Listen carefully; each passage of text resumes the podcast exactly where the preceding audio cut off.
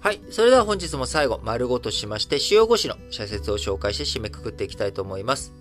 朝日新聞、人道危機拡大、世界規模での目配りを。紛争が多くの難民を生んだ、シリア、アフガニスタン。干ばつが深刻な東アフリカでも、飢餓の懸念が。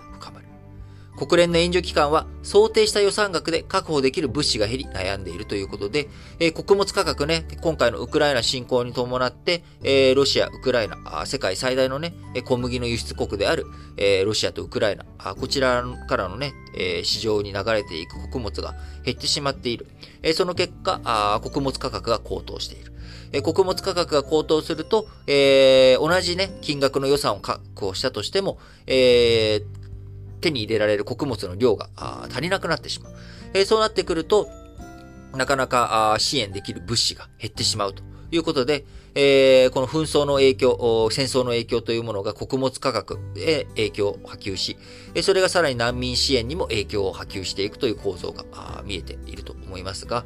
あのね、これから、正常がね、またさらに穀物価格が上がることによって不安定になるということ。えー、その結果、また新たな紛争や戦争の呼び水になるということにならないように、えー、目配りをね、しっかりとやっていきながら、あ日本、できることをしっかりとやっていくべきなんだろうなと。えー、世界の安定というものはね、日本の国益に資するというものになりますので、えー、当然ね、日本国内の中で、えー、苦しんでいる人、困窮者対策というものも欠かせないんですが、え、世界が不安定になれば、その困窮者対策を、え、するための原資を日本もね、失っていく。日本のね、企業がお金を稼いでいくっていうこともできなくなっていく可能性もあるので、やはりしっかりとバランスよく、世界にも目を配り、日本国内にも目を配りということがね、求められていると思います。朝日新聞もう一本は、映画界の未来、豊かな土壌あってこそ。作り手の側にも問題は山積している。上映の現場は制作、配給も手掛ける大手映画会社系の力が強く、公正取引委員会が独占禁止法違反の疑いで一部調査に入っているということで、ああ、確かに、えー、上場、上映のね、失礼、上場じゃなくて上映現場。えー、こちらはね、制作配給を出かける大手、えー、映画会社系のね、配給力とかね、えー、こちらが強いということになり、そうすると公正取引委員会もね、気にする独禁法違反、えー、何かね、そういったことがあるんじゃないのかということは、あ可能性としてあるなと。今まで、えー、映画界の独占禁止法なんてね、僕あんまり意識したことなかったんですが、どうしてもね、独禁法っていうと今ね、IT プラットフォーマーの問題だったりとか、あ芸能界とかね、テレビとかの問題、えー、ありますけれどもあ、確かに映画界とかでも同じ問題抱えていてもおかしくないなというふうに感じました。えー、毎日新聞、学校部活動の改革、地域社会も担う仕組みに。部活動のあり方が問われている。少子化が進む中、スポーツ庁は学校だけでなく、地域も運営に参画する案を検討している。部活動に取り組む生徒が激減し、団体競技では存続できないケースが増えているからだということでね、やっぱりその学校単位じゃなくて、え地域社会単位とかね、いろいろとやり方変えることによって、え子供たちがよりスポーツとかね、あるいは音楽活動とか部活動、えこういったもの、クラブ活動が楽しめる、え状況をしっかりと作っていくっていうのがね、大切なんだと思います。えー、毎日新聞、欧州の GAFA 規制、河川の弊害正す運用。問題が起きた後に調査する従来の手法を転換した。違反に素早く対応し、河川の弊害が顕在化するのを防ぐ。公正な競争環境の確保につながることが期待されると。えー、欧州のね、GAFA 新規制についての話です。えー、産経新聞、えー、規制委員会の委員長に山中氏、原発活用を促す改革を目指すということで、えー、規制、原子力規制委員会、えこちらのね、次期委員長に、山中さんがあなると。山中晋介さん。信介、晋介、どちらでしょうね。山中さんがあ決まったということですけれども、えー、運転をしながらテロ対策工事を進めたり、安全審査と安全対策を並行させたりすることも不可能でないはずだ。電力会社の経営は改善されて安全対策へプラスに作用し、電気代も安くなるということでね、電気代を安くする上でも、えー、安全なね、安定したあ運営、えー、していく上でも、えー、原子力発電所の活用、僕も必要だと思っています。産経新聞、バドミントン協会の隠蔽、スポーツ界に事情はない。望ましくない姿だが、スポーツ庁が監視のタガをはめるしかあるまい。JOC が理想に掲げたスポーツ界の自主自立は今では掛け声倒れと言っていいということで、えー、何があったかというとですね、日本バドミントン協会の元職員が、協会費約680万円を私的に流用していたということ。えこちらね、えー、平成31年3月頃の発覚していたにもかかわらず、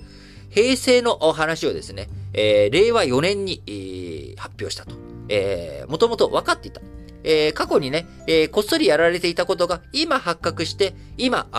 発表されたということではなく、えー、平成31年3月頃に発覚していたものが、今回3年も経ってようやく公表されたということ。それも昨年秋に JOC から調査と報告を求められ、ようやく対応しているということで、事情作用なんてないじゃないかということをね、産経新聞厳しく断じているということです。えー、読売新聞、私立大の改革、経営のチェック強化が必要だ。少子化で今後は大学の淘汰が進むと予想されている。保護者や生徒に選ばれる大学になるには、浮き彫りになった課題を重く受け止め、経営の透明化に向けた努力を怠らないことが大切だということでね、えー、不祥事とかね、不正、えー、防止していくためにはやっぱり、えー、透明化、あいろんなね、ものをガラス張りにしていくっていうこと大切だと思います。えー、もちろん、一部の場所についてはね、半透明で、えー、いいところもあると思いますが、えー、半透明でもなんか怪しい動きがあった時に、これ何ですかっていうことをね、え、外から指摘できる体制、え、これがね、健全な組織運営のためには必要なことだと思います。第三者の目っていうのがね、大切ですからね。えー、読売新聞、もう一本は、サイバー攻撃。企業は脅威への備え、急ぎたい。えー、サイバー攻撃ね、企業が当然ね、自主防衛していくっていうこと、サイバー防衛のね、意識を高めていくっていうことも非常に大切なんですが、被害を防ぐには、捜査当局の役割も重要だ。今月から警察庁にサイバー特別捜査隊が設置された。捜査能力を高めて、犯人の摘発に全力を挙げてもらいたい。被害を受けた企業側も捜査に全面的に協力すべきだということで、えー、これね、サイバー特別捜査隊、ポイントの一つは、警察庁に設置されたっていうことなんですよね。え基本的に捜査とかっていうのは各都道府県の、えー、東京都だったらね、警視庁、神奈川県だったら神奈川県警、大阪だったら大阪府警、えー、各都道府県に設置されている、えー、県警本部、えー、とかね、都道府県の県,、ね、県警が動いてやるわけですけれども、えサイバー攻撃とかね、サイバー犯罪については、え県境なんて無視して行われるということから、え警察庁本体にね、えー、その、基本的には警察行政を担っている警察庁に、え捜査部隊が設置されたということで、えー、意気込み新たにしっかりとね、え、サイバー攻撃に対する対処を深めていってもらえたらなと思います。え、日経新聞です。プラ新法に実効性を持たせよ。市町村、あ、市区、市区町村は、失礼しました。市区町村は、プラスチック製品の分別収集、リサイクルなどの努力義務が課せられる。可燃ゴミに分類しているところは資源ゴミに切り替えていく。早期に実施計画を立て、住民らに丁寧に説明して協力を得ることが寛容だ。日経新聞最後です。パナソニックは停滞から抜け出せるか。沈む巨漢と呼ばれた日立製作所や、一時は混迷したソニーグループは経営者に人を得て復権した。パナソニックが後に続けるか。久住社長の力が問われるということでね、えー、持ち株会社制、えー、パナソニックホールディングス、ホールディングス系にね、えー、1日、から変わっているわけですけれども、えー、パナソニック、再びね、成長軌道に、えー、行くことができるのか、えー、同社の連結営業利益、昭和時代の1984年度に記録した最高益、えー、僕が生まれた直後ですよ。えー、1980年度というのは、えー、最高益を未だに更新できず、長らく停滞を続けているというところがね、変わっていくのかどうなのかというところ、しっかりと頑張っていってほしいなと思いますけれども、えー、本日も皆さん、あ新聞解説ながら聞きをお聞きいただきありがとうございます。えー、今日4月4日からね、4月、丸ごと4月の最初の1週間ということになりますが、えー、東京は今日はあいにく足元がぐずついた天気となっております。え日中ね、外に出られる方は傘をお持ちの上、えしっかりとね、え防寒も意識していただきながら、日々を過ごしていただければと思います。えこのね、え雨を越えれば関東地方、東京については、あ春本番っていう感じになっていき、まあ多分、春はね、駆け足で、えー、過ぎ去っていき、初夏、汗ばむ季節という風になっていくと思いますけれども、あのー、皆さん、あ残り短くなっていたあ桜、えー、とかね、お花あ、しっかりとね、楽しむ日々になったらいいなと思います。えー、うちはね、外から、あのー、外の公園のね、借景で、あのーお花が綺麗なので、昨日ベランダで、えー、ちょっとね、コーヒーをたしなみながらお花見をしましたけれども、えー、皆さんもね、えーぜひ、えー、健やかに日々を過ごしていただければと思います。はい。それでは、皆さん、今日も元気に、いってらっしゃい